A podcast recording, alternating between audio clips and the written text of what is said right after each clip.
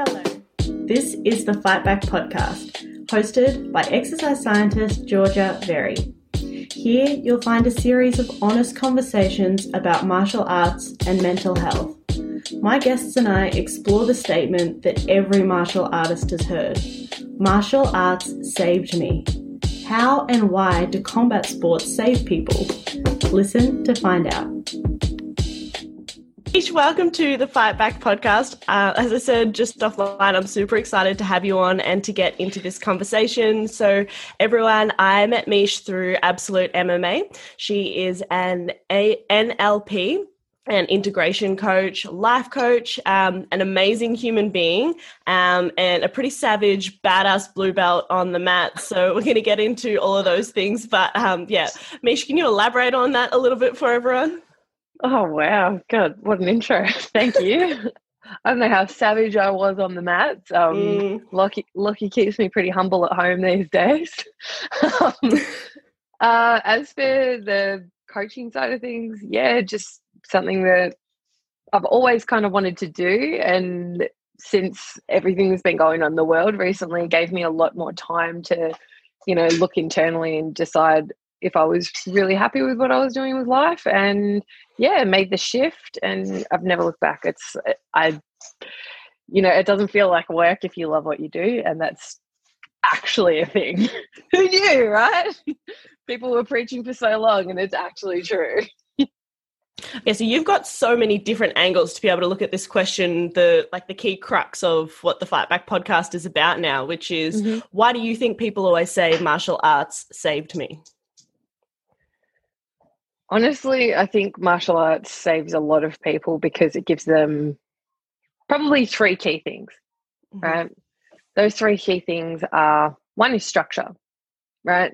A lot of people, it doesn't matter what background of your life that you have, um, most people, and you know, like we, we do have some sort of structure, but after we leave school, when we get work, when we go to work, or you know, we have our own personal lives, we try and run around ragged doing absolutely everything. And, you know, I think martial arts gives people that structure.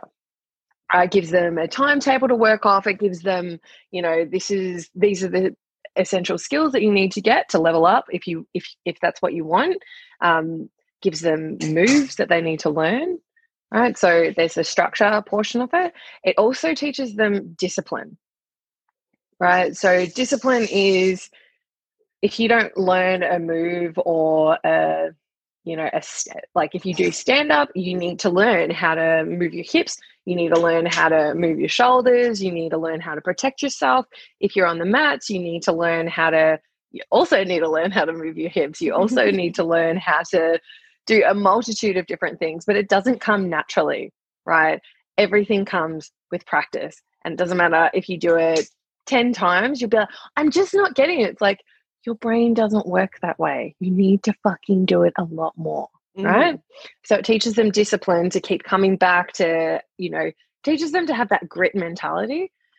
And the third thing that I think it gives people is respect because we meet people from all different walks of life on the mats and it teaches us to respect one another and whether or not that saves people's lives i think you meet people from different backgrounds who everyone gives on the mat I don't give a fuck who you are. Like every single person that you train with, whether they're a fresh white belt, they're coming in and they're giving themselves to you. They're giving you their trust and they're saying, I don't know what I'm doing right now. I'm looking to you as a leader. I'm looking to you as someone who's going to look after me and teach me, right? I'm looking to you as a teacher.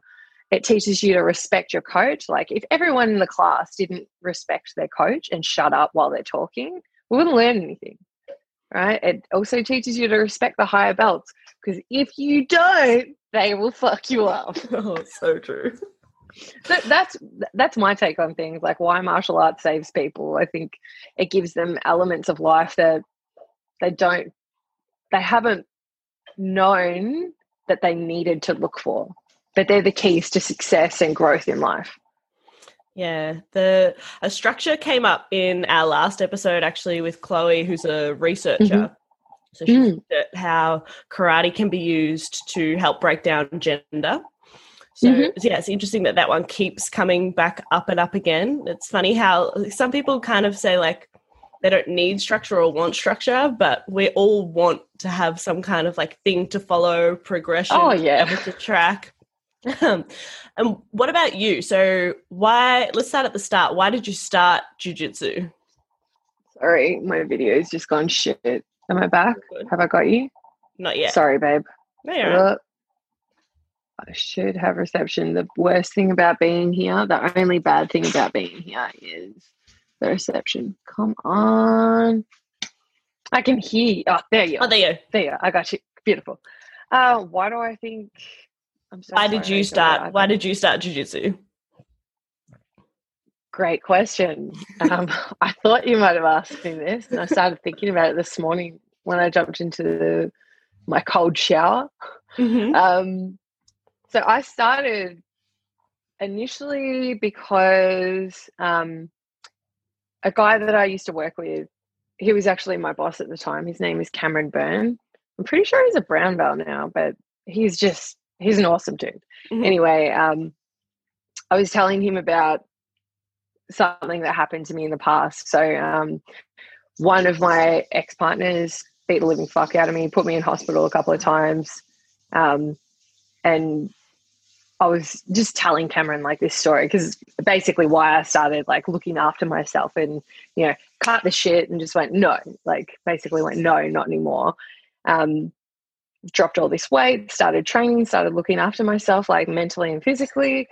And Cameron heard my like I told him like because I'm pretty open if you haven't noticed yeah. about everything. And oh my god, I love you so much. You're the best, dude. This is service. Whoa. This is actually service, right? Um, um Patrick. Yeah. Thank you, Lachlan. Um, and I was telling him about this, and he was like, "Oh my god, Meesh! Like, I can't believe you went through that." Really compassionate person, and he said, "Look, you don't have to take me up on this, but I actually help run a course for women, um, a women's self defense thing." He said, "I've been training jujitsu for." I don't even know how long, but it was a long amount of time to have respect for him. And he's like, you don't have to, but I would love to spend a Saturday afternoon just one on one. You don't have to come to a class, just come down. I want to share some techniques with you to help you so that if you're ever in that situation again, that will never, ever, ever happen to you. And then um, as soon as we, as soon as I went down there, get this, I was wearing short shorts, Georgia. Short shorts. And he says to me, he's, he's like, okay, now I want you to sit on top of me. And I was like, what? You're my boss. What? and he's like, yeah, like just just sit on top of me. And he did the trap and roll, right? Because I told he asked me, he said to me, What happened to you? Mm-hmm. And I remember like before I passed out, before the police showed up, right? My like I was having my head bashed against some tiles, blood mm-hmm. going everywhere, could literally feel like blood on my face. Fuck. And this guy had, you know, he had his hands around my throat and he was choking me. Right. And I don't know if you've ever been choked by somebody like that or, you know, before. Like we've all been choked in jiu-jitsu. I'm not sure mm-hmm. if you've ever gone out before. Yeah. But you know one time Vera. oh no. you see all those black dots start mm-hmm. mm-hmm. And Cam's like, explain to me what happened. Oh my god, dude. I love you. Thanks, look. Um, and he says to, and you know, I just had this vision, and Cameron said, to, like, he asked me what happened. I told him that, and he's like, fucking hell, me. She's like, lay down. He sat on top of me and he taught me how to trap and roll. And I just burst into tears. I was like, are you mm-hmm. fucking kidding me? Like, I, Georgia, it took me it took me three weeks for my eyes to not be bloodshot because the blood vessels in my eyes and my face, like when you get choked out properly like that, yeah, because you're because of how much strain it puts on your on your body and your blood vessels, like you have blood vessels oh, yeah. break in your face, mm-hmm. right? And so my whole face looked like I don't know, like like just covered in red, like all these little red spots in my eyes. Mm-hmm. It took weeks to recover. So like I'm laying there just like, are you fucking kidding me? Like that's that's all I had to do to get out of that situation. And I'm I'm a human being and I don't even know how to defend myself. I was like, this is not fucking good enough. right? This isn't good enough. And more women, like I have a responsibility as a future leader for women to know how to fucking defend myself. And he said to me, he's like, look, I think you did really well, Meesh. Like you took to it naturally. He was probably bullshitting, but it made me feel confident. Yep, yep. And he's like, he's like, oh, you know, I think you're really naturally good at it. I run a class every Monday night. I'm trying to get my sister. I already knew his sister. And he said, I'm trying to get my sister and some of her friends to come. You're super friendly and like, you know, I think you'd be really good to come down. You'd be a really good addition to the group. And I was like, oh, look, you fed my ego well enough. I'll come down. yeah. so I went down and yeah, I, I never looked back. Never looked back. That is crazy as a story. I think there are a few bits of that that are just nuts. Like the a very risky move by him, I think. I guess your personality type and the way I guess you would have responded to something like that is different to the average person maybe, but like no one Yeah. could have blamed you if he had to put you into a situation like that close quarters, especially when it was that fresh and you would have just freaked out and been like flashbacks, reliving it, like that Oh, dude. all the trauma responses um, and hated him forever. So Oh, fuck no. No way, know? man. Like, I think, I think it, you've got to, when you introduce people to martial arts, especially people who have gone through a significant amount of trauma, Mhm. you have to prepare them you know like you've got to and you have to also that there's there's a dichotomy right Mhm. you've got to know the person enough to want to help them but you've also got to know the person enough to know that they're teachable or able to be helped right there's a Mhm. very there's a very thin line but i don't know man like after it happened honestly dude like the day after it happened i had to go to court Oh, Mhm. no, was it the day after? A couple of days after? It was the day after I got out of hospital. And I had to go to court to like have a to do like a full intervention. I'm not sure if you've ever had to do anything like that, but when you have an intervention against someone, yeah, Mhm. you have to like you have to go to court straight away. And I'm sitting in this court uh, like, and you have an interview right before you Mhm. go to court, and I'm you know because I was super embarrassed. Like I had two black eyes, like my eyes were fucking closed, and Mhm. I don't know. I like I was super obsessed with my appearance at the time. Um and I was just and yeah, I used all this makeup and um I walked into this um little interview room and this police woman was the one who was interviewing me. And she looked at my case and she looked at me and she was like, I can see the marks on your neck. I can still see the bruises and the cuts on your neck. And she's like, Why the fuck did you wear makeup? And I was like, Because I I don't want to, you know, I don't want people to stare at me. And she said, You need to take all that off and you need to let everyone know what the fuck he did. She was like, You have a responsibility to other women. She said, He could come into another woman's life. And up until that point, every cop that I'd spoken to was like, nah, you know, you don't want to go through the court system. You just want to move on, blah, blah, blah, blah, blah, blah, blah, which is Mhm. true, like to a certain extent. You don't want to drag it out because it fucking does drag it out. But Mm. also, like, I found out that day he'd done that to eight other women Fuck. and none of them had pressed charges. hmm Right. And I was like, I don't know that what I did or following through. And don't get me wrong, like I definitely I I played a part in it all. Like it's it like the way it played out was definitely not what I had a thought. But you know, at the time I definitely played a part in, in things escalating to that point. But at the time, yeah, as soon as as soon as I went to court and when I was in court the next day, like the judge looked at me and he was like, um, oh, what do you say? He's, he's like, oh, you know, um, so we're setting up this this restraining order for life. Like they stripped him of his gun license, they stripped him of a couple of other like weapons and arms things that he had. hmm And they're like, you know, are you sure that you want this for life? And I was like, I'm fucking sure. Like I said this on the stand, like, and I Yeah. started laughing. I'm like, dude, I'm sure.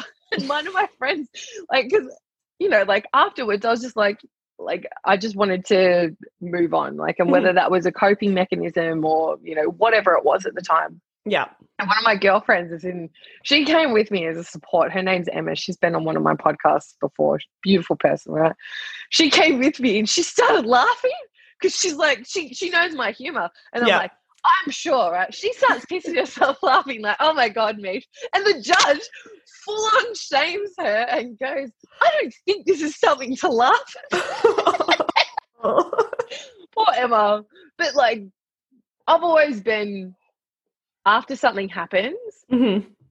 I'll have a mo- I'll have a moment, or you know, like I've like this is part of what I do. So at the time when things happen, your subconscious mind will literally say to you, you whether you can or can't deal with it right now.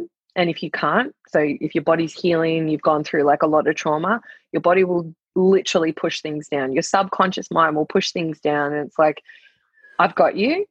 You're okay. Everything's going to be fine. And when you're okay to deal with this, that's when I'll bring it up. And so I think at the time, like I just, yeah, I, I could just push it down. And then when Cameron asked me if I wanted to start training jujitsu, it didn't like I started crying after I realized, you know, like how simple it would have been to defend myself, but not not because it brought up anything. It was just I was so fucking annoyed at myself or so annoyed that I'd let myself get so comfortable with life that I didn't even know how to defend myself. Like that was offensive to me. It was it, it fucked with my head. It made me go to training, changed my life, man. How long ago was that? Oh shit. Maybe maybe five years ago. Okay. Yeah, about five years ago. Yeah. Good times. Yeah. And since then, like, what's your jujitsu journey been like? Oh, look, to be honest, um, a lot of ego, a lot of arrogance. Um, I was lucky. Oh, I'm not lucky.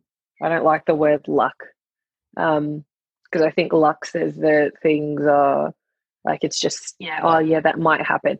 Mhm. luck i don't i don't like to believe in luck i am grateful enough that i had the right people come across my path Mhm. who definitely steered me in the right direction um yeah i started off initially at perkins jiu-jitsu in Nunawading at Mhm. hammers Mhm. um, that's where cameron that's where cameron trained. That's where he um, that's where he he taught a lot of his classes. And you know i wanted to be loyal to him so i Mhm. started there. And then he went overseas i stayed on. And then um, just with my time frame and schedule i needed to i needed to start training mornings. And at the time my relationship was kind of suffering. And my partner was like you can't train weights every single morning or go running every single morning and then every single night after work you're going to jiu-jitsu. He's like where, where do i fit in? And i was like mm, that's pretty fair right? Mhm. that's fair. So something had to give. So i looked around at different like at different um, jiu-jitsu academies that trained in the morning. Mhm. absolute came highly recommended. One of my friends had just moved over there from Perkins, and I was like, "Yeah, stuff it." Had no idea. Started training mornings with Craig Jones, just just casual Craig Jones, um, and I was like, "Oh yeah, this seems pretty cool." Um, and I was so oh, it was so funny. Like I was so nervous going in, Mm. so nervous. And they were the nicest bunch of guys. I'm still friends with all of them. Actually, um, I just recently did a podcast with one of the guys that I met on the first day that I was there, Adrian Mhm. he he helped me a lot a lot um also a lot of the girls there specifically brooke butler um Mhm. lena yeah lena giselle um really good support and we were all morning crew people right? So we all had later commitments in the day so we would just train every single morning. It was yeah it was really cathartic to get in there and like you know really hammer each other in the mornings. And then um I changed jobs. Mhm. So I needed to, and this is so funny. I changed jobs and I went to leave Absolute Mhm. because I was like, oh, yeah, you know, like I need to be. So the secret to like life working is integration, right? Okay. Um, which is what I do. So try and make sure, you know, that you work where you live or you live where you, or live close to where you work. So there's not a huge gap. And Mhm. also find a place where you can train and be consistent Mhm. any of the places that I tried around where I lived, I was like, nah, Not at all. I just Mhm. um, I didn't. You know, you know what it's like when you come Mhm. into a new martial arts school, and it doesn't matter what martial arts you're doing. If you don't vibe with the teachers or with the tribe there, it's never going to work because your subconscious mind's like, I don't want to go back there. I know I Mhm. like to be consistent, but I don't want to go back there. So, um, I drove all the way into the city after work because I was Mhm. living out in Oakleigh at the time Yep. and A- April was on the front desk, and I was like, "Hey," and, she, and she's like, "I thought you left Absolute," and I was like, "Well, I think I need to come back." And she's like, "Okay," she's like, "She's like, we won't make you pay the joining fee." Like, you know, she hooked me up, and then I walked Yeah. into the class, and I walked up to Tiago, and I was like, "Hey, Tiago, um, so." I've decided I'm going to start training here now. Um, I used to train, and he- knew I used to train. Oh, I don't know. He, he seemed like he knew that I used to train at um, St Kilda. Mhm. And I was like, "Is it okay if I join in here?" And he's like, "Meesh, we love you. You're always welcome here." And I was like, "Yes, home." Yeah. Uh, I think it's such an important thing that keeps coming up too with choosing a martial arts school. Um, Mm. you know, for everyone who listens to the podcast with trauma, who's looking at like a way to escape through martial arts that has Mhm. tried one place and it didn't stick, or Mhm. one place one time stuck and then other places subsequently haven't, and you think it's you. It's not you, it's the school. Like, definitely. So keep trying and like figuring out where is the right place for you. It's What do you reckon? find- it's just finding out. Well, look, there's two parts to. Oh, speaking of, absolutely. Um, speaking of, um, we I should don't get know, like- for sure. Right, kickbacks for sure, sponsorship.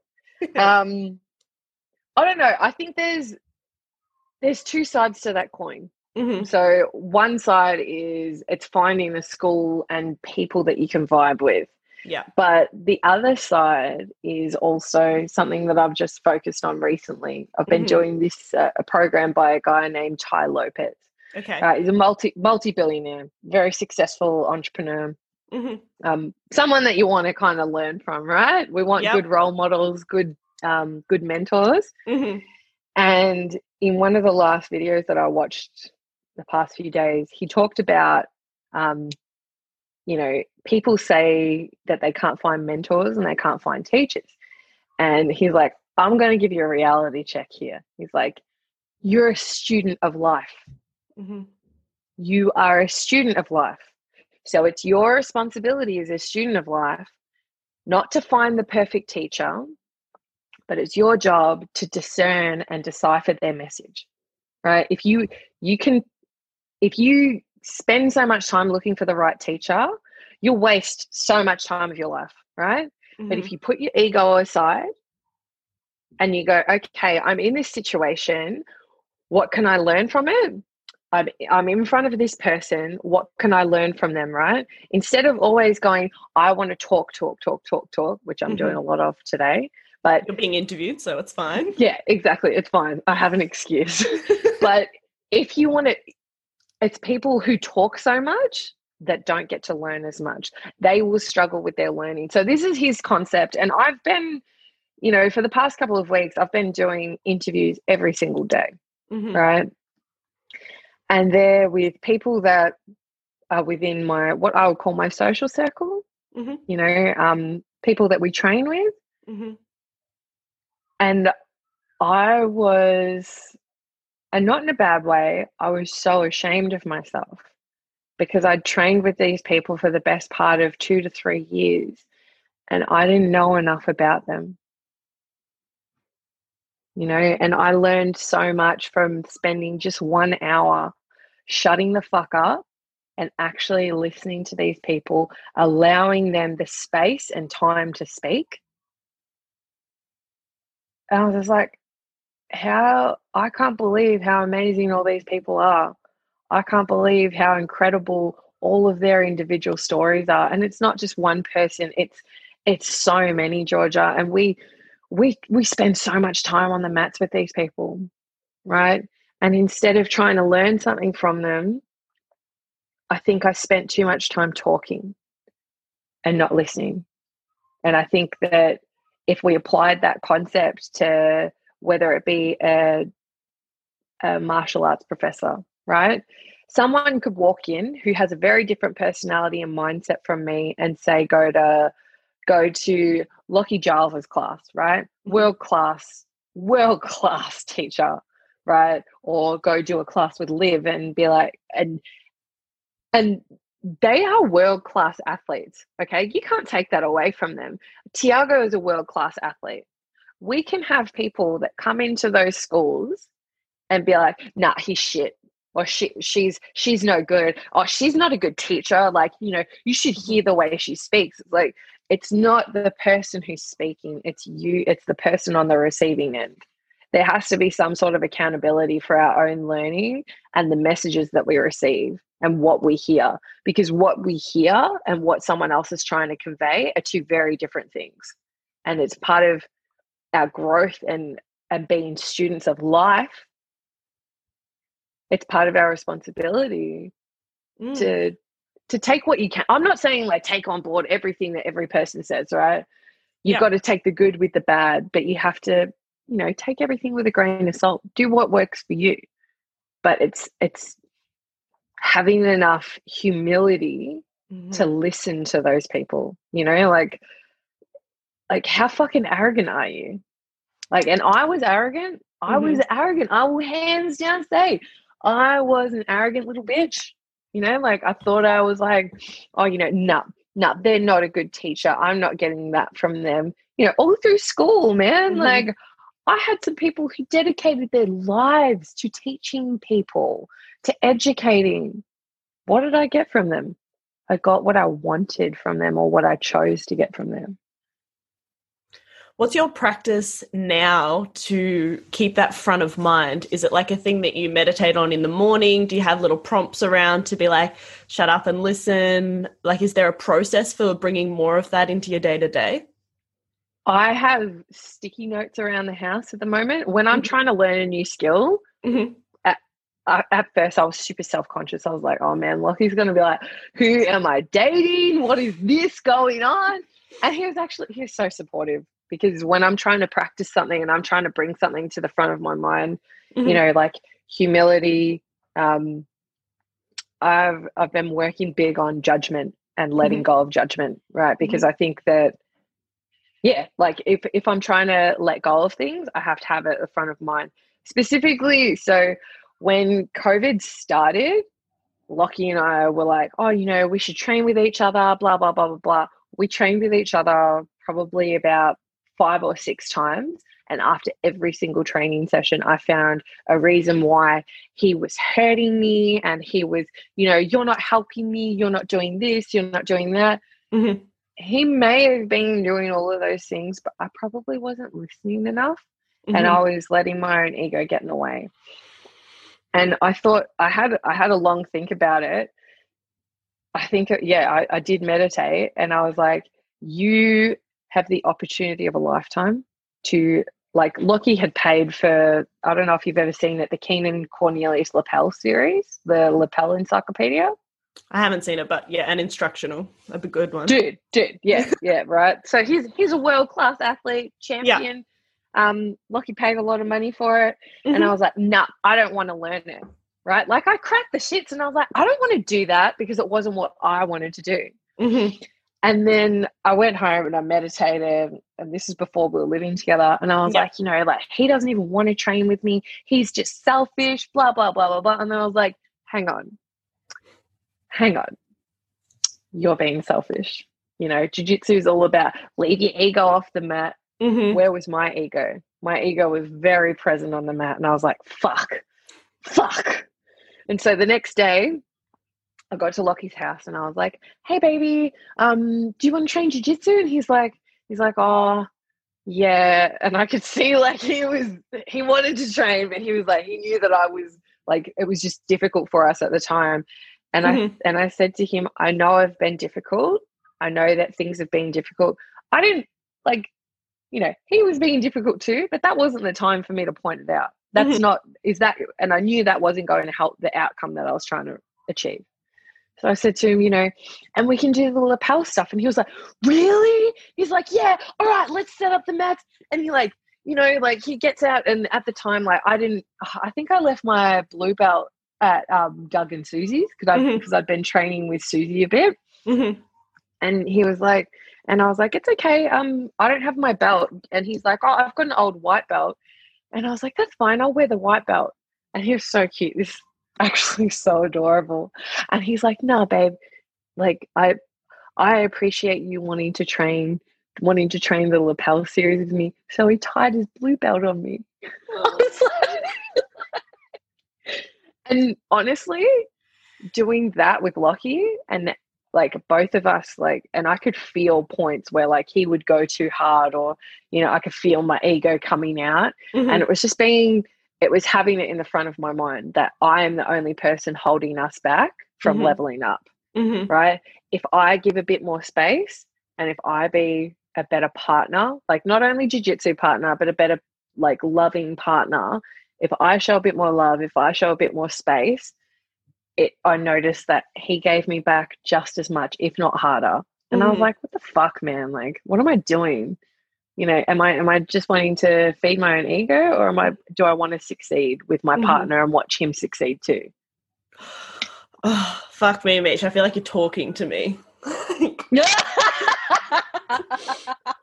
oh, you don't. Uh, he doesn't listen to this podcast, uh, uh, and I don't care even if he does. But God, we've struggled training together. Like for anyone Mm. listening who doesn't know, so Patrick's much better at jujitsu than I am. Very Dude, athletic. um, and I'm just constantly trying to like prove that I'm on his level, which is retarded. like, there's, I'm never going to be unless I trained for like years and he stopped training. I'm not going to be better than him. So trying to prove that I'm like better just kills our training every single time. I Mhm. can I can definitely learn a lot from you. This is why I love doing this Mm. podcast. I don't even care if nobody listens to it. Like I just get so much out of doing all these episodes. Um Dude. but yeah, as you will know from your podcast, so that's a nice segue. So let's talk about Mm. all the stuff that you've got going on. Because you said COVID prompted you to make a change, but you've been making changes obviously Oh, yeah. five years ago. Like last year, I always loved watching you doing like the little jar thing where you had like compliments to yourself every day. Oh, Like you've been doing all this self work for so long. Like let's talk about some of that. What, dude, that that jar. Um, so I started working for for a company, and I met probably. I, I swear to God, I met the most beautiful person. Like her name is Yanni, Mhm. and she's the one who who created that jar for me. Baby, can you please close the door? It's cold. Anyway, moving right along. Yeah, and um, I met Yanni, and. Mhm. I'd just been through so full. I promised I was going to be honest, and I think that I'm not saying this for you know I've got to stop preempting like everything that I fucking say. I had a really shit year last year. Mhm. Now I take accountability, like full accountability for a lot of shit that happened last year.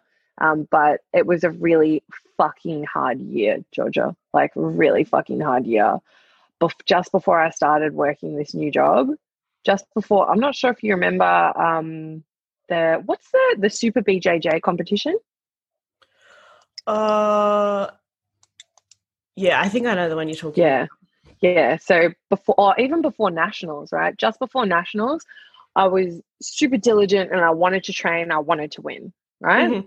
And I had a lot of help. Um, Doug, April, Hannah, yeah, all the girls are absolute. Like everyone came together. Susie, everyone gave me their time. Was like, you know what, Meesh, we'll band behind you. If you want to achieve your goal, we're going to help you train to get it right Mhm. just before nationals, my dad went into hospital, got diagnosed with um, fuck man, like they found tumors at the front in his prefrontal in his frontal cortex and Mhm. all down his spine, like lesions all down his spine. He was in the Alfred. I was going to see him every single night because my mum lived on the peninsula and it was super difficult for her. She was struggling. Um, my brothers both have kids, and I was, you know, determined to be like, I'm. I need to see my dad. Like I, I thought to myself, if I'm in hospital, what would I want to happen? Baby, close the door. It's good, but fuck. Look, baby, can, can you can you close the door? Yeah. Yeah. Yeah. Okay. There we go. Don't leave prawns out, guys. They're seagulls. Um, so yeah, I, I was struggling at the time. I met Mhm. somebody, and um, I won. I won nationals, and in between that time, I'd met someone and started dating him. Stupidly, um, got pregnant, Mm-hmm. and I found out two days before the Super BJJ competition. Mm-hmm. and I wanted to talk to the guy Mm-hmm. That I was involved with at the time. And I don't know whether this was a lie or not, but at the time it certainly felt like it.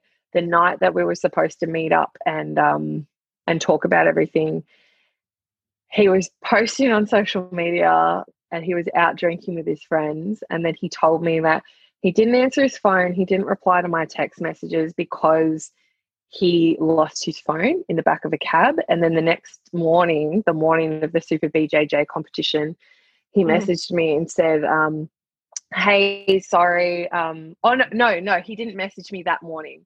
Mm-hmm. Um, that whole day, I was like, holy fuck, holy fuck, holy fuck. I didn't, and I didn't know what to do. Right. I Mhm. was kind of losing my mind. I was freaking the fuck out, stressed out, and my body was just fucking going through shit. Right. And the only person who I told, um, I told maybe like two or three people, but I, Mhm. you know, like Susie and I are pretty close. I told Susie, Mm-hmm. and she was like, You can't compete today. You can't do that to yourself. And I said to her, I actually I need to compete today. And she's like, Why would you do this to yourself, Meesh? Like, look at what your fucking body's going through, dude. Like, and you're going through so much emotionally. Like, what the fuck? And I said to her, I have to compete today because if I don't, then it'll be worse than even than if I lose Mhm. because I'll be giving up on myself. And then I went and competed. I won. The only fight that I lost was with Susie. Mhm. And, you know, like the whole day, everyone, everyone's super supportive at competitions. Everyone's amazing. And, you know, everyone's congratulating me. And on the outside, I was smiling and saying, yeah, thanks. You know, like I'm super proud. Yeah, I've trained for this. On the inside, I was screaming. I was hurting. I was like, just fucking destroyed Mhm. like destroyed man like and after that like i so i i told him about it and then he met up with me that night and he's like oh you know like i lost my phone and blah blah blah blah blah and i was like fuck off you lost your phone there's instagram there's fucking facebook you could have messaged me on anything from any one of your mates phone you chose to be a coward you chose to fucking step away and i understand that you're going through shit right now as well but I am literally and physically living this shit in my body. You have a fucking accountability to me and to, you know, like I, I, I, I take accountability for my part in it. Like, and I'm living it. What are you fucking doing? You're being a coward and getting drunk with your mates. Mm. Like, what the fuck?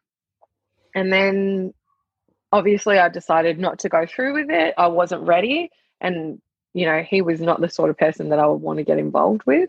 You know, don't get me wrong. He's a nice person. And I'm sure he's got, he had a lot of good qualities, but there was a lot of shit going on there too that just wasn't what I wanted to take into my future. No. And yeah, then he didn't come with me on the day that I decided to, you know, terminate. Mhm. He told me that, you know, his friends had gone through it and, you know, they were fine. So I should be fine by myself. Mhm. And instead of I'm a bit of a stubborn little bitch sometimes, and I'm a bit of a, I used to be a bit of a martyr. Mhm.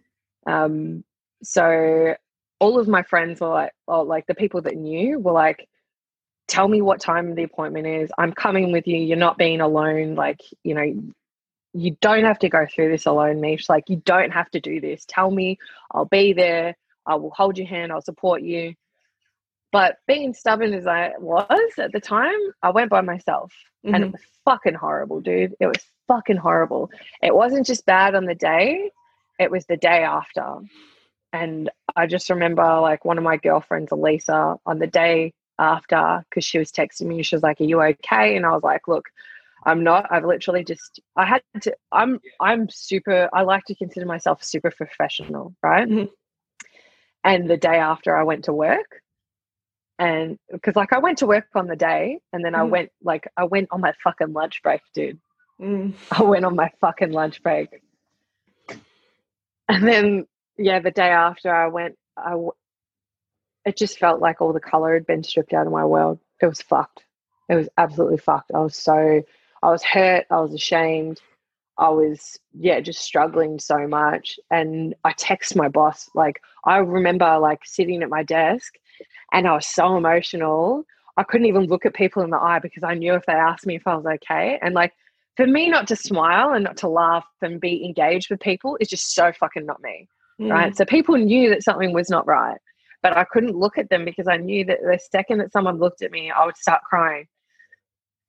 And I had to run to the toilet. Like, I'm not even shitting you, Georgia. I ran to the toilet like maybe 10 times that day Mm. because I just, I couldn't cry in front of other people. I didn't want anyone else to know what I was going through, which is so fucked because so many people would have been like, Meesh, don't worry. Like, I've got you, you know, Mm. I'll support you.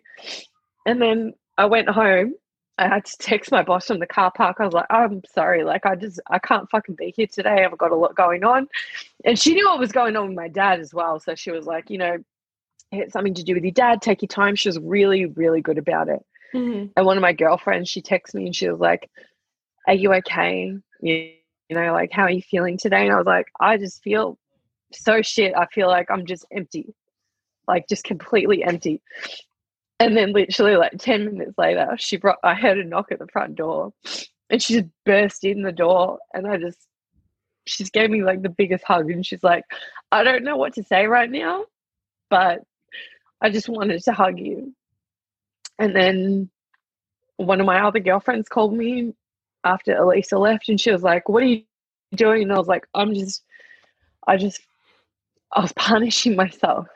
I was punishing myself, Georgia. I was sitting there, I was crying, I was by myself, I was listening to shit music. And then I was like, thinking in my head, like, you have to go through this. You, ha- you deserve this. Like, you got yourself in this situation. You need to go through this. You deserve to feel these feelings and you have to experience them fully because you are accountable for what you did, Meesh. This is fucked up, right? Mm. And one of my girlfriends, Yvonne, she called me and she was like, What are you doing? And I was like, I'm just at home. I'm not feeling good. You know, told her everything that I was going through. She was like, Yeah, I'm coming over. And I was like, No, I just want to be alone. I used to be so if I was ever upset, I never wanted to be touched. I never Mhm. wanted to be like comforted. It was it was a complex, right? Mhm. And I was like, no, I don't need help. I'll get through this alone. And she was like, cut the shit. I'm coming over. I'm packing a bag. And then you're spending the night here. I don't give a fuck if you sit there on the couch and you don't talk to anyone, but you're coming here. You're not sitting there alone. And she did that. And then I sat there and I cried. And then her and Hooli and um, I can't remember if Ash showed up, but all of my all of my friends, like all of them, banded around me. One of my friends, Ivan, he he was like, "I don't know what to tell you, Meesh. I don't know what to say to you. I don't know what to do to make it feel better." And I was like, "Dude, I don't know either. Like, I just I know how shit this feels." And he was like, "You know, what, when I'm sad, I like to listen to sad songs." So he just and I was like, "I need some songs to cry to because I need to get this all out." He sent me so many sad songs. He's like, he's like, "This is one of my favorite songs to cry it all out to." he didn't know what to do, so he just did what he he what helped him. Mm-hmm. And then when I started working at this new job, I met Yanni, and I think it was about a week after all this happened. I moved in between that as well. God, dude, I moved in with this girl who tried to kill herself. Like Mm. while oh dude, it was fucked, man. Like walking into her bedroom, blood fucking everywhere, and I'm like, are you fucking kidding? Like right now, out of all the times of my life, it was like the universe was just like, you're fine, but I'm gonna put you through some challenges because you need to level the fuck up. And I was just like, oh my god! So I had to move twice within the space of a month, and then like I was, yeah, I got to work with Yanni every single day, dude. And she she asked me, she said to me one day, um, she's like, I feel like you have a bit of, I feel like there's something that's been going on with you, Meesh. If you ever want to talk, I'm, you know, like, I, I just want you to know that I'm here for you and I really love you as a person. You know, we don't know each other that well. And I just went, I just told her everything. And I was like, crying. I was just like, I'm sorry to tell you all this. And she's like, no, like, I want to support you. Like, you know, it was a really, really challenging time in my life at like right then. But mm-hmm. as challenging as it was, I was given, it was like the universe or the world or call it God, whatever the fuck you like you believe in. I was gifted all the support I needed to get through it. It was like, I need a, like, I will force you to move. I will challenge you in ways that will force you to level up, but I'll make sure that you've got all the support you need so that it's so that you can do it. And then I met um, the boys that I live with, Jake and Chris. And when I went to like the the little house inspection, they were like, "Oh, you know, so where are you moving from?" And I was like, I I was so exhausted. I looked at twenty houses that mm-hmm. morning because I, I had to I had to be super like fucking on it, dude. I needed to move like ASAP. And I sat down on the stairs and I was like, look, man, I'm gonna be real with you. My housemate's an alcoholic. She's a bit of a psychopath. She um, has a serious drinking problem and I had to save her from she tried to kill herself the other night. And I just don't want to live with that shit. And I'm kind of, I don't feel safe living there. So that's my situation right now. I promise I'm clean. I'm sometimes I'm shit with my laundry, but I'm pretty rarely at home because all I fucking do is train. I'm pretty out of the house on the weekends. And then I think it was a couple of days later, it was my birthday. Mm-hmm. And yeah, I was just yeah, obviously going through a lot of shit at the time. And on my birthday, I got a message from Jake, who would soon to be my housemate, and he was like, "Meesh, you got the spot. We loved you. You can move in." And I was like, "Yes." So I'd gotten a new job. I had all this support. I started working with one of the best people that I've ever met in my entire life, Yanni. Mm-hmm. I had all of my friends banding around me, just giving me love and support. Like, and when I needed to move, um, my friend Ivan and one of my other friends, Dave. He's mm-hmm. oh, one of the most loyal people I've ever met in my entire life. He was like, right, we'll move you, you know? And they literally, I think I'd moved everything in an hour. Mm-hmm. They were that good. Like they just banded together, like to basically say, you know, we've got you. Like we know you've been through a lot of shit. You've been a really good egg. Like you're I wasn't whinging about things, I suppose. Mm-hmm. And yeah, then I moved in. I moved in with the boys, and I was like, "Oh my fucking god! Oh my god! Did that just actually happen?" And then all the shit with my dad intensified. My mom was going through shit. My brothers were going through shit. And then it was Christmas before I knew it. And I was like, all right, can I just can I just have a fucking minute? Oh my God. Oh my fucking God. And then on New Year's Eve, mm. um, I thought, like, I went for a walk. I wanted to train. And I thought, you know what? Like, I don't care what the next year brings, but I know that if I can get through all of this and it's it was super challenging at the time right mm-hmm. super challenging but i was okay because i had all of my friends i was okay because i had people there people at training who supported me no matter what who just gave me love and yeah just that emotional support like and it was really hard for me to reach out for help there were just people who were like you know i've got you and I got through it. And I was like walking on New Year's Eve, I was walking to training, and I was like, you know what? Life's pretty fucking good, Meesh. Like, you're in a new house, you're about to start the new year, you know, like whatever comes your way, you've got this. Like, you've been through so much stuff in your life. Like, not that things have happened to me. I believe that things happen for you. Like, and view that however the fuck you want, man. But like, I was determined to not become a product of the things that happened to me. I was determined to become the person that I wanted to become because I chose to behave and act with strength and show leadership through those things. And I got to training on New Year's Eve and I was like, fuck yeah, this is like an awesome day. I'm going to have like a really good time. And then I was pretty tired and I was like, nah, next year I'm going to be a total, I want to be a world champion. I want to, I want to play on a different level. And then I think I had two rolls left. Mm-hmm. And Tiago was, and I was sitting on the sidelines. I was like, fuck, man, I'm pretty wrecked. Because I think it was like 34 degrees that day. Probably. And I looked at the people on the side of the mat, like thinking, oh, do I want to roll again? And I looked at Lockie and I was like, nope, huge dude, covered in tattoos, nope. And Tiago looks at me and he looked at Lockie. He's like, Meesh, are you injured?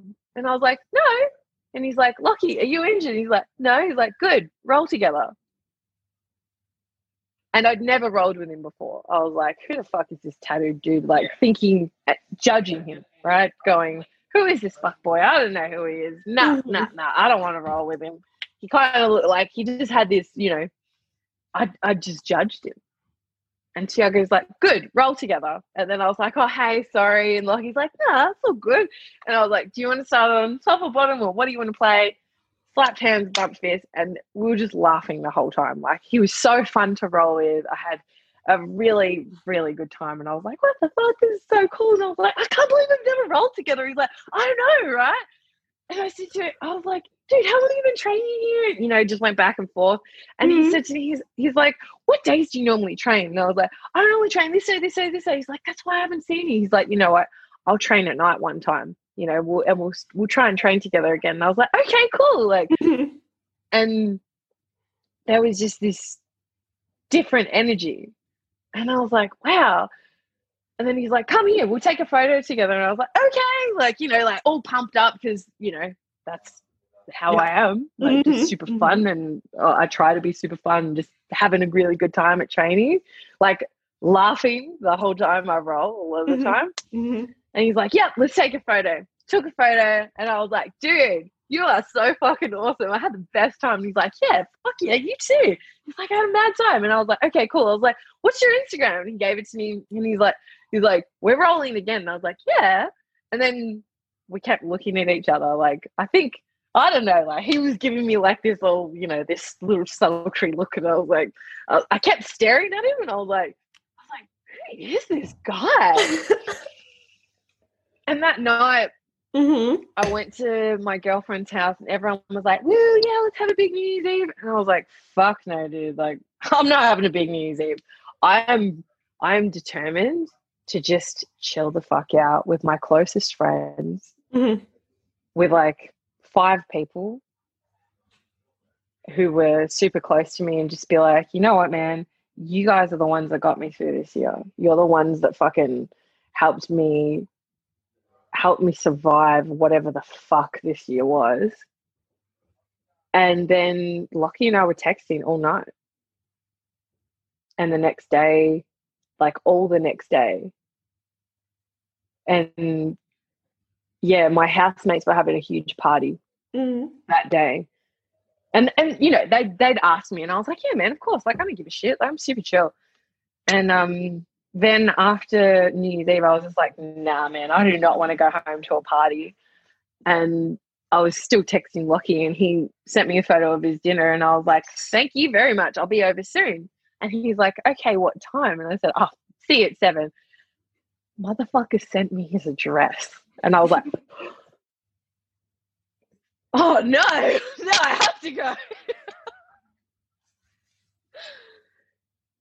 and I get to his house mm. and we start talking. He's super open, just asking me all these questions, and I'm pretty open, like always been open book. Starts telling me, oh yeah, we just start sharing all this shit. And he shows me his little library, and I was like, oh my god, I've really wanted to start reading, but I've just been a bit of a I've been a bit of a shithead and, you know, Mhm. I say I want to do something and then I never follow through with it, right? Mhm. Remind you of anyone? Most people, right? That was a huge thing Yeah. for me. And he's like, he said to me, he's like, you can borrow any book you want anytime. And I was like, done. Jocko's, I think it was um Extreme Ownership Mhm. and something else. Yeah, that book. And he's like, good book. And I was like, dude, I need this. I need this right now. And he's like, he's like, all right. He's like, you can borrow it. And I was like, dude, I'll bring. And I had a look through the book and I was like, man, I'll finish this in a couple of days. And he's like, he's like, you think? And I was like, yep, I will. And two days went on and I finished the book. And I gave it back to him and I was like, I need another one. And he's like, wow, no girl that I've ever spoken to or chilled out with has ever read any of the books that I've given them. He's like, okay, next book. And he gave it to me and I kept like reading them and I was like writing all these notes and I was like, dude, what have I been doing with my life? Like, yeah, I'm, I'm, I'm driven, I'm determined, I've got goals, but was I actually achieving them? Mhm. No, no, I wasn't. And then I have this man come into my life who, you know, was investing in me instantly. And I was like telling him all the stuff that I was getting from the books. He's like, what the fuck? He's like, no one ever reads them. And I was like, yeah, well, give me more, give me more. And I was like taking notes and I was like analyzing my life, not analyzing, not judging, but just going, shit, yep, I can improve here, I can improve here. That's what I can do here. Like, Mhm. I'm a note taker, Yeah. right? Huge note taker. hmm And then I started to think about things and I was like, dude, there's so much other shit that I hadn't dealt with Yeah. that I knew was there. And I was like, the only things that are holding me back in life is me. hmm And that's not good enough for me. That's not a good enough excuse. If I was going to, you know, practice what I was learning from Jocko and Mhm. good people like that, you know, I had to have extreme ownership. hmm I had to have accountability. And if I'm not moving, if I'm not where I want to be in life, then who's who's responsible for that? hmm So then I started doing a lot more study, hmm spending a lot time spending a lot more time like looking at the at my behaviors, hmm looking at my reactions. Hmm And I was like, I need to learn more about this. I need to learn more about why I'm doing these things. And the more I looked into it, the more I found. And the more I found, the more I applied. And when I started applying things, it was like instant changes, hmm instant changes. Like, you know, being able to train with my boyfriend, hmm hmm right? And I'm not sure. And like almost every person that I'd spoken to who was in it, who was in a partnership with, you know, their like with a training partner, potential training partner, Mhm. had the same things as me. And I was like, fuck man, so I'm not alone. All right, cool. How do I work this out? How do I improve? How do I get better? Mhm. How do I work on my ego? Mhm. And then I started reading into different ways that you could really open up your consciousness, really challenge your way of thinking. And there were three sort of clear paths. One is healing your emotions, right? So clearing up your subconscious mind. So that's why I started studying NLP. hmm That's why I st- oh, so NLP is neuro linguistic programming. hmm Um, and then while I was doing that, I started reading up on different meditation methods. I, um, one of my girlfriends introduced me to a book by a guy named Joe Dispenza, Dr. Joe Dispenza. Yeah. Which one? Which one? The um. Oh my god, what is it called? I don't have it at the moment because I've loaned it out to Breaking someone.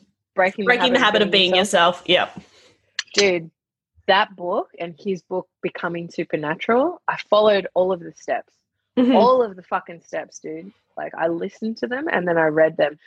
I bought that book for at least 10 other people. Mm. I don't know if they've followed through with it. I just go, dude, if you, and they'll come to me and they'll be like, Meesh, how did you change? Like, how the fuck have you, you know, like you're growing, you're doing all this stuff. It's like, dude, read the book. Just Mhm. read the fucking book, man. Mhm.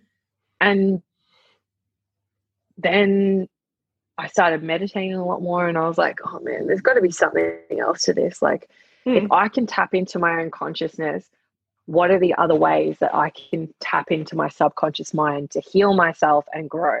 Right? Because the only things holding me back, subconscious and not being able to heal, right? So we hold, like, you'd know you store emotions in your body. So then I started studying yoga. I got mm-hmm. qualified. I've got four different yoga yoga certifications. Mm-hmm. Um, I spent all of my spare time like studying yoga, mm-hmm. um, studying meditation techniques, mm-hmm. and then the further I delved into consciousness, I thought there's got to be like different backdoor methods, right? And when then Lockie and I, and take it for what it's worth, but we spent hours, Georgia, hours, right, manifesting our new apartment. Mm-hmm. It was everything that we asked for. Mm-hmm. Everything, even down to the price, location, everything. It was amazing. Mm-hmm. And as a present for us, when we moved in together, mm-hmm. I got us some psychedelics, mm-hmm.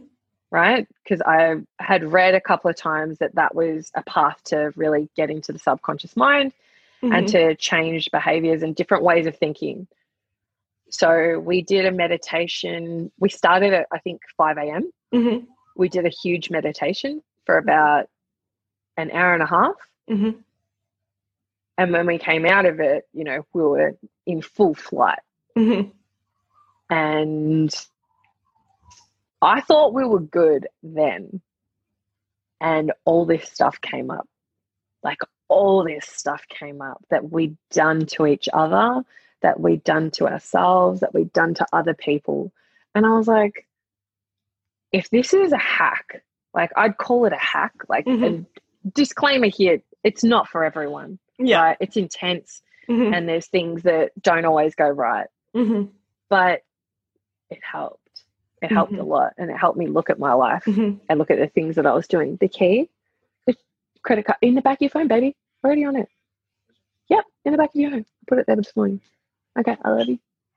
Bye. Um, and I looked at everything that I like. I had so we had a two bedroom apartment. Mm-hmm. I had almost two closets worth of clothes. Mm-hmm. And after this trip, I woke up out of it, or I came out of it, and I was just like, "What the fuck have I been doing in my life? Mm-hmm. I don't need all this shit. Mm-hmm. Like this isn't." And Lockie and I sat down and we and we wrote out like our plan, mm-hmm. like what our goals were for the next year, the next five years, and I was like, "I don't need or want any of this shit." Mm-hmm. And so I started selling everything. I started getting rid of everything. And then I, I realized that selling it was super, was just, it was too slow. Mm-hmm. I realized the effects of social media, of being on my phone, of being mm-hmm. in front of screens all the time. Mm-hmm. And I was like, fuck this. I'm not giving away my energy and my time and my life source mm-hmm. to a fucking electronic device. I'm not the clothes that I wear. I'm not the shit that I paint on my face. Mm-hmm. And I can't cover up my emotions and all the shit that I need to deal with mm-hmm. with as much makeup and with as much money as I spend on clothes mm-hmm. or shoes or fucking anything. Mm-hmm. I now have four pairs of leggings. I now have two pairs of shoes. I now live out of a backpack. We got rid of fucking everything. I sold all of my jewelry, anything that was important that I that was sentimental. I gave. I think I've got like my earrings and two rings and mm-hmm. maybe one necklace. And anything else that was like a family heirloom, I gave to my I gave back to my mum, and she's like, "No, these are yours. You know, you need to keep them." I'm like, "They're not mine. I, I don't want them anymore. I don't hold. I don't want to have material possessions hold me down in life. I want to be free, and if I want to be free and be me, and I have to get I have to clear out everything. And I had to do a social media detox. I basically didn't want to touch my fucking phone. I, I mm-hmm. looked at my phone and I was like, it fed my insecurities. I used it as a tool to feed my insecurities and to make me feel like I was worth something. Like it was a validation device. My mm-hmm. Instagram, my fucking Facebook, everything was just, it was fucking all for that. I didn't need any of that to validate me. I didn't I didn't need someone else to tell me I was beautiful. I had a wonderful man in my life who was telling me every single day, "Babe, you don't need to be this person. I fucking love you the way that you are. Stop covering this shit up. You're better than that." The person and the woman that you're growing into, that woman that you want to be 5 years down the track, she doesn't mm-hmm. do this shit. What would she do? I was like, "Fuck, he's right."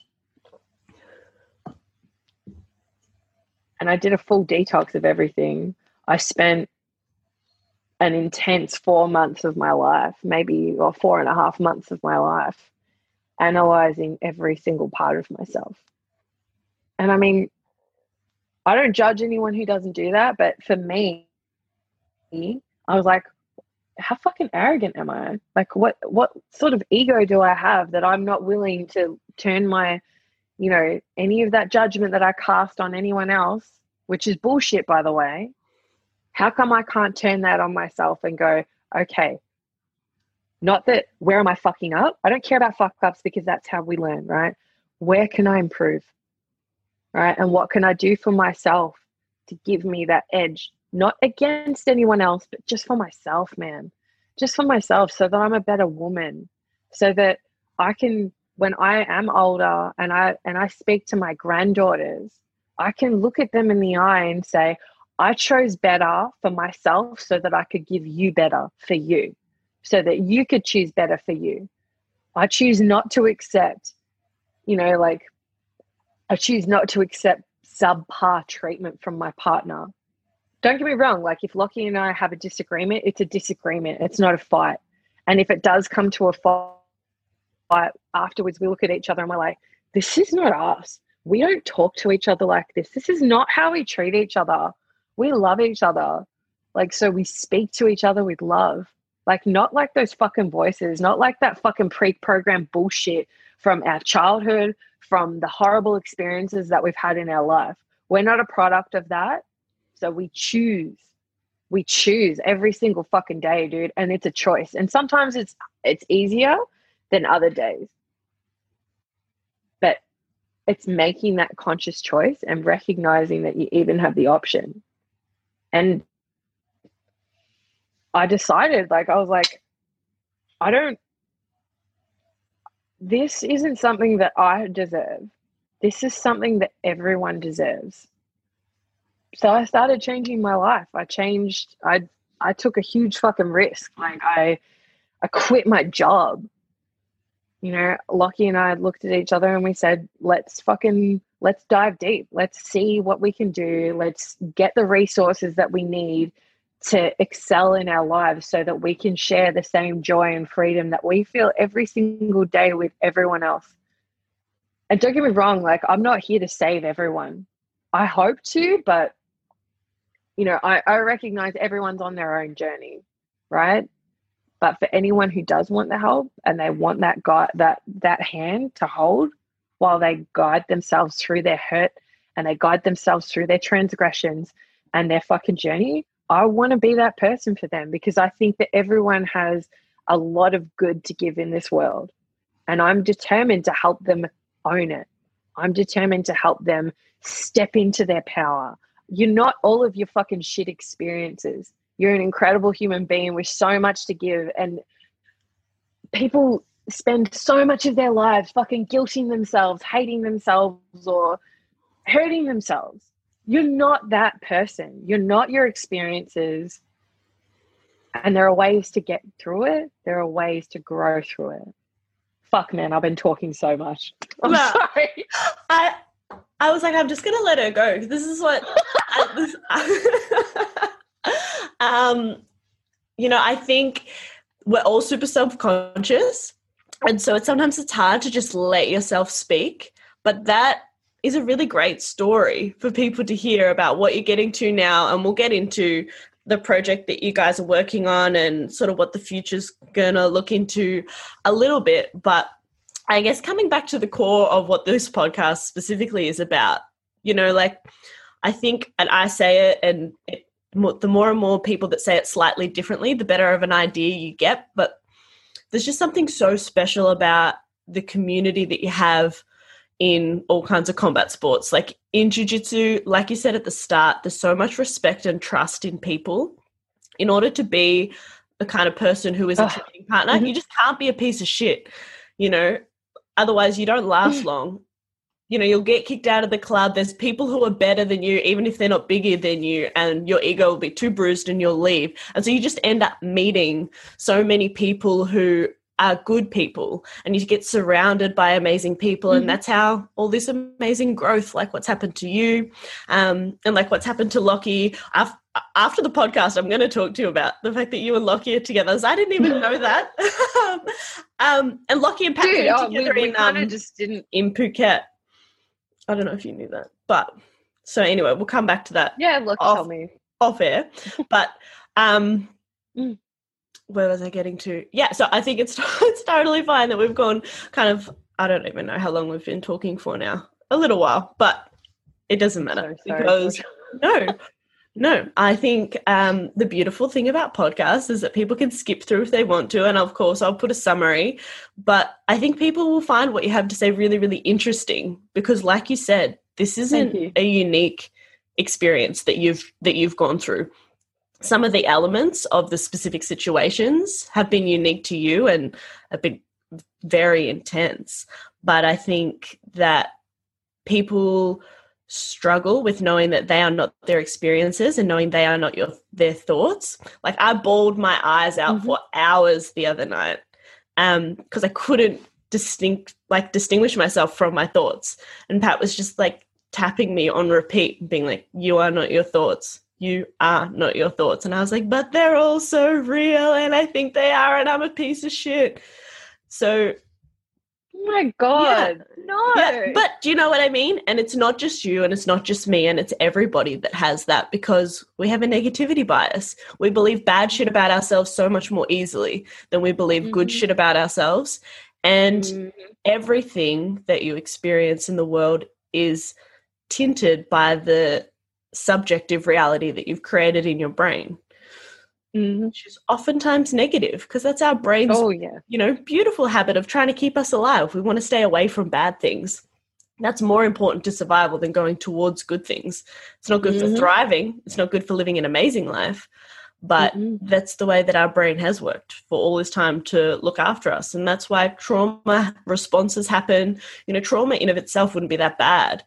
It's still bad, but you know, you survive it. The reason it becomes Yeah. bad is because your brain goes into survival mode and has to put in all these things to that it thinks it's doing to protect you when it's it's really not, you know, Yeah. body and all this stuff. So now I'm going to get onto a ramble if you let me, but I also just really want to listen, just like you were saying, to you speak, which is the, like I said just before, the really cool thing about having a podcast is I just get to actually hear stories. Like I rolled with you all of last year. I never knew any of that. At the Mm. start of this year, I didn't know any of that. So I think it's, yeah, it's really beautiful when we do get to take the chance to listen to what other Yeah. people have to say. Um, Yeah. So let's talk about you've got a podcast now. You've Yes. got um, you've got this big project that you're working on uh, to do with organization and stuff. I think was the gist of what I got from filling in your survey. So, Thank you so much, by the way. What is your podcast about? So the podcast is called You Are Not Alone, hmm which is basically I suppose I wanted to start it because when I was going through so much at so many different stages of my life, I was I was always supported. hmm And some of the ways that I got through things is by when I did talk about it and other people shared their stories with me as well. And Mhm. it made me feel, it made my heart lighter. hmm You know, that whole concept of shared burdens are a lot lighter. So I thought, there are so many amazing people that I know who have all these incredible stories, you know, and if they would, if people are open to share, which not everyone is, right? If people are open to share, a lot of people can gain so much from it. Like we, like throughout the generations from like the dawn of time, we learn lessons and and learn from other stories, right? Like every single nursery rhyme, every single story, every single time you spend time with having a conversation, like a back and forth, you learn so much and it, you gain perspective and you also feel you gain strength from someone else as well. Like you can think of them and their experience and gain strength from it. Hence why I started the podcast. I wanted to, I reached out to some really strong people. And you know, it did not, uh, you would know yourself, right? How many people have you asked to be on a podcast and like, nah, I've got nothing to help. I, I, I, I, I'm not good enough to be on a podcast. I'm like, bro, are you kidding?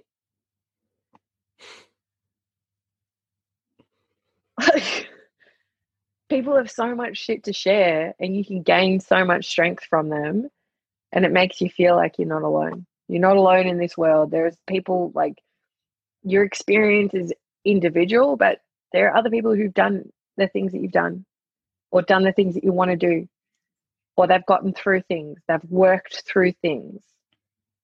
And i think that yeah i just wanted to create a platform one for people to share. And when you share it's it's cathartic it's healing. So it gives them an opportunity to heal mm-hmm. but also like to share their story in full and yeah that's the aim like just to to share stories so that other people can you know might be able to gain strength from them and where can people listen to the podcast everywhere, man. Like Anchor is the app that I use. Mm-hmm. Um, I'm on Spotify. I'm on Apple Podcasts as mm-hmm. well. Mm-hmm. Uh, I usually, yeah, you can listen to it on anything like iTunes, Spotify, Apple Podcasts, on the Anchor app. Mm-hmm. Yeah, it's it's available everywhere, and you know, like I'm. I just I want people to know, like, if you got something to share, and George, you will be a guest if you want to. I would love to have you on because I would love I would to listen to, to you as well. Mm-hmm. Thank you. We'll set that up. But if anyone Definitely. wants to, if they think that they've got something to share, like, fuck yeah, man. Like, I want to, you know, even if no one else wants to hear your story, bro, I want to hear your story. I want to listen. Mm-hmm. I want to gain wisdom. I want to gain wisdom because you either learn from experience or you learn from somebody else's experience. I value my time and I value the mistakes that I've made. I'm not dumb enough to to be to I'm not arrogant enough anymore to say, no, I, I just, you know, I learned through trial and error. Bitch, I don't want to learn through trial and error. I'm happy to learn through someone else's experience, man. And what about the work that you guys are doing, the email surveys that you're collecting at the moment? What are you asking from people and what, what are you hoping to achieve? So essentially, I've been doing so. Lockie and I have been doing a course, mm-hmm. um, and it's so everyone. You know, we all work jobs, but mm-hmm. wouldn't you rather work doing something you're passionate about, right? And I'm I like helping people, right? I like using my own personal skills to help people, right? So that if I can help them or teach them anything so that like skills that add to their life so that they're more capable and they can live happier, freer, you know, calmer lives, which everyone deserves, then fuck yeah, I'm going to help them do that. Hence why, so one of my things that I'm really good at, I'm super organized. Mm-hmm. I'm very like, I'm, I'm organized, but there's a little bit of chaos, right? Mm-hmm. So, mm-hmm. and it's something that I've done as a job for a really long time. Like I was a project project manager, coordinator. Um, mm-hmm. I've been an assistant for a very long time, and that's it's what I'm good at. You know, mm-hmm. I, I like helping people. I'm like, no, no, no, give me all the shit stuff. I'm good at organizing it, or I teach people how to organize themselves. I'm like, this is actually how you should structure your time. You don't mm-hmm. have to. Like I've had people that I've interviewed, Georgia. Like mm-hmm. one guy, he was telling me that he woke up at 3 a.m. Mm-hmm. because to check his email inbox because he was stressing out about work so much. I was like, dude, that's it's probably not a good thing. like you need to get control of that shit, right? Mm-hmm. Um, I had a girl who told me that she had a panic attack because she had too much work on her plate mm-hmm. and she was stressing out. I was like, you know, you can talk to your boss, right? And she's like, oh, but I'm scared I'll get fired. I'm like, so get fired. You don't want to work for a company who, if you tell them you're stressed out and they fire you, like people, no one will judge you, mm-hmm. no one will fire you. And if they do, they're not the type of employer that you want to work for. Mm-hmm. Like, speaking up, like 99% of the time, people want to help. And if they know that you're struggling, they will do what they can to give you the resources to help you, right? But why, my thought is, why, instead of waiting for it to get to that point where you need to ask for help and, you know, your ego kind of gets in the way of you asking for help a lot of the time. Mm-hmm. So I decided to do a bit of research and see exactly where people need help. Mm-hmm. What are they struggling with? And if that's in that area that I that I feel super confident and knowledgeable in, if I can put together some sort of framework or course and instead of going blah blah blah these are the concepts go okay these are the concepts and these are the actual skills this is exactly what you need to do to improve this part of your life there mm-hmm. you go my gift to you mm-hmm. enjoy go live a happy life so love it hence doing a shit ton of research, a mm-hmm. shit ton of interviews. Mm-hmm.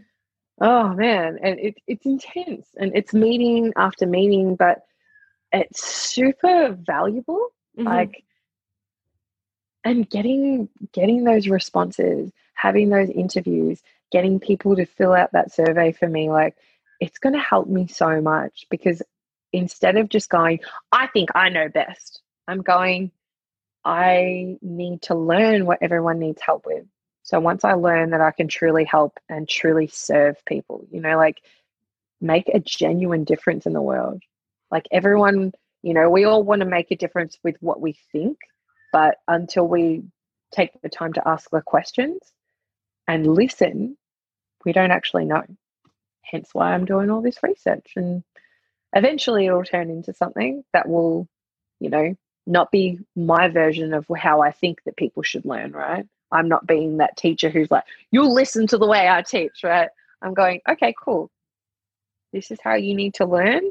How can I best adjust my delivery and adjust my skill set to give knowledgeable, effective skills to people? So, yeah, that's what I'm doing. That's my project.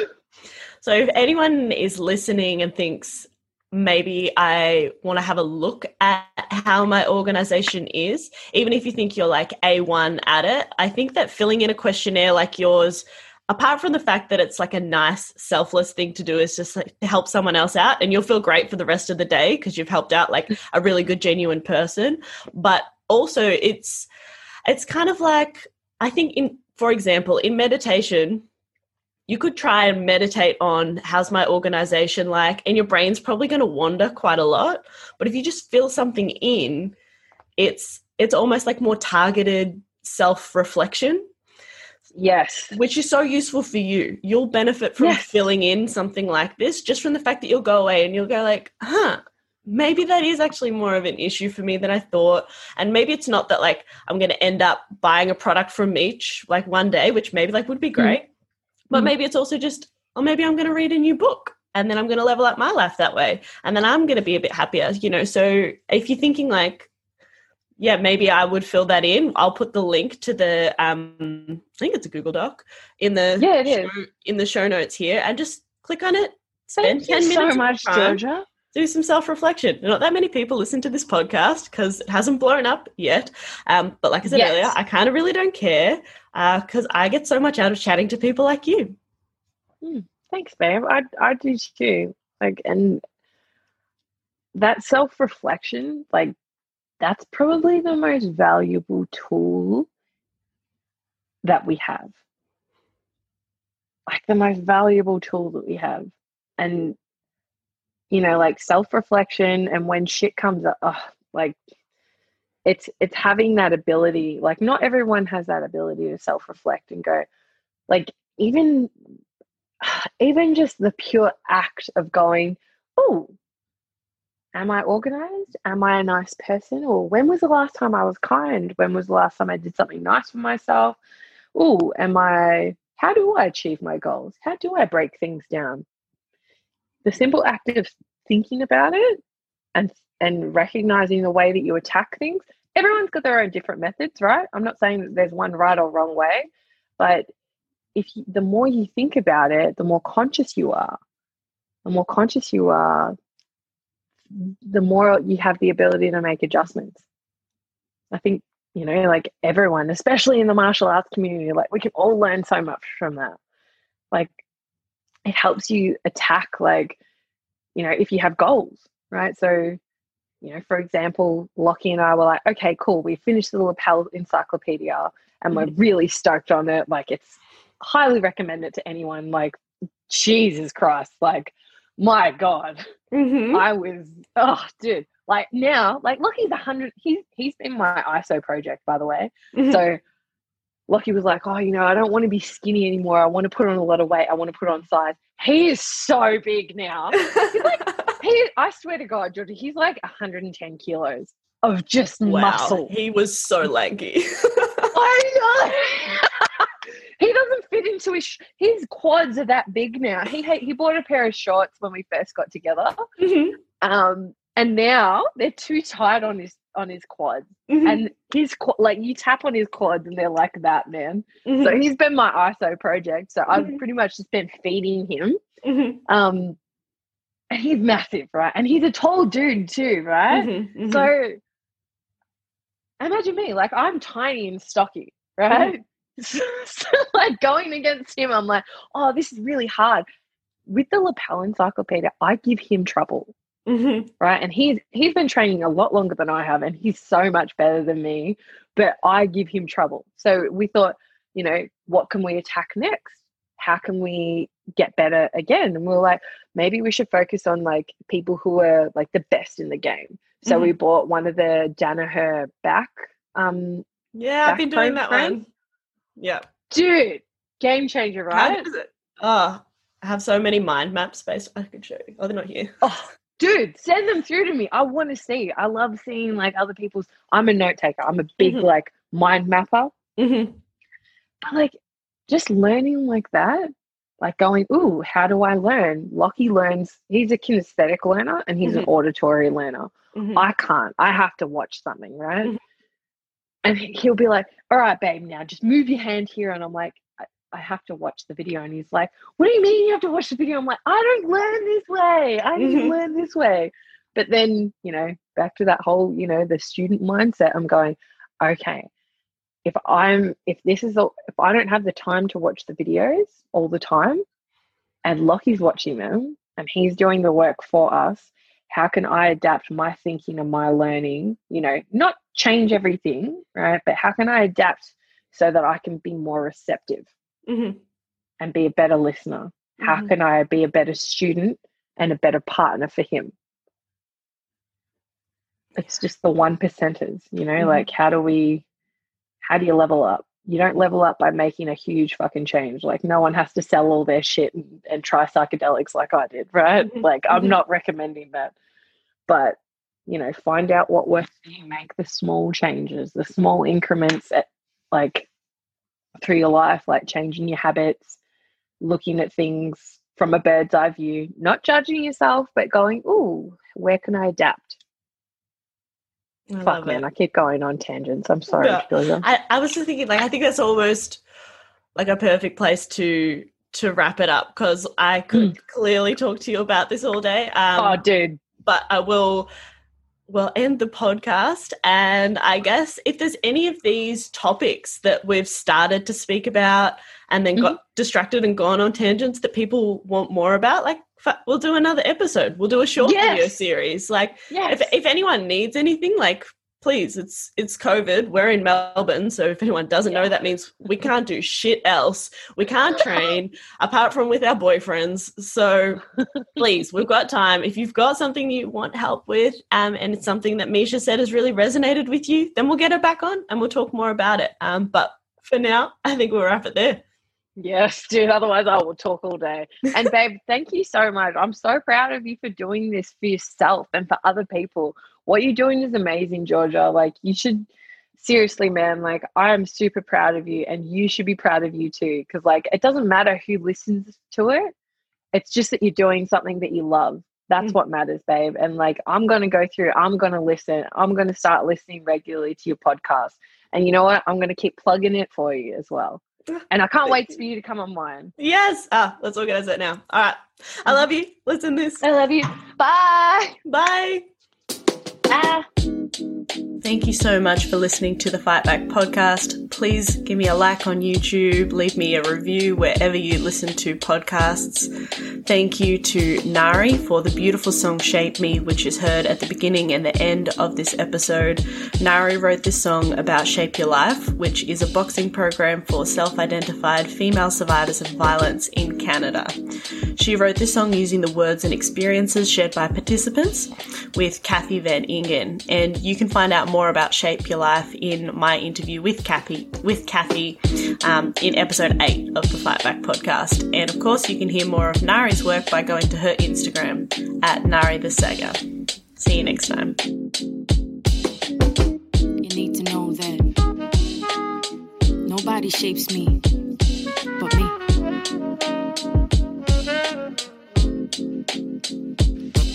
Don't gotta tell you what my name is, I don't gotta explain it. Walk in the room, hear a boom erupting like I'm famous. I'm here shedding shells, I'm shameless. I fear nothing, no complacence. Walk too many tight ropes with no hope, so I became this poster they hold over all the heads of trauma holders. You don't need to know my history, I move boulders. Atlas shrug, cause I lifted the weight above his shoulders. No pretense of defense, move first like chess soldiers. This goes deeper than empowerment, cause I'm the one that power it. Physical meets mental challenge me to keep devouring. If I can't change the scenery, at least I change perspectives. No longer isolated, but elevated and selective.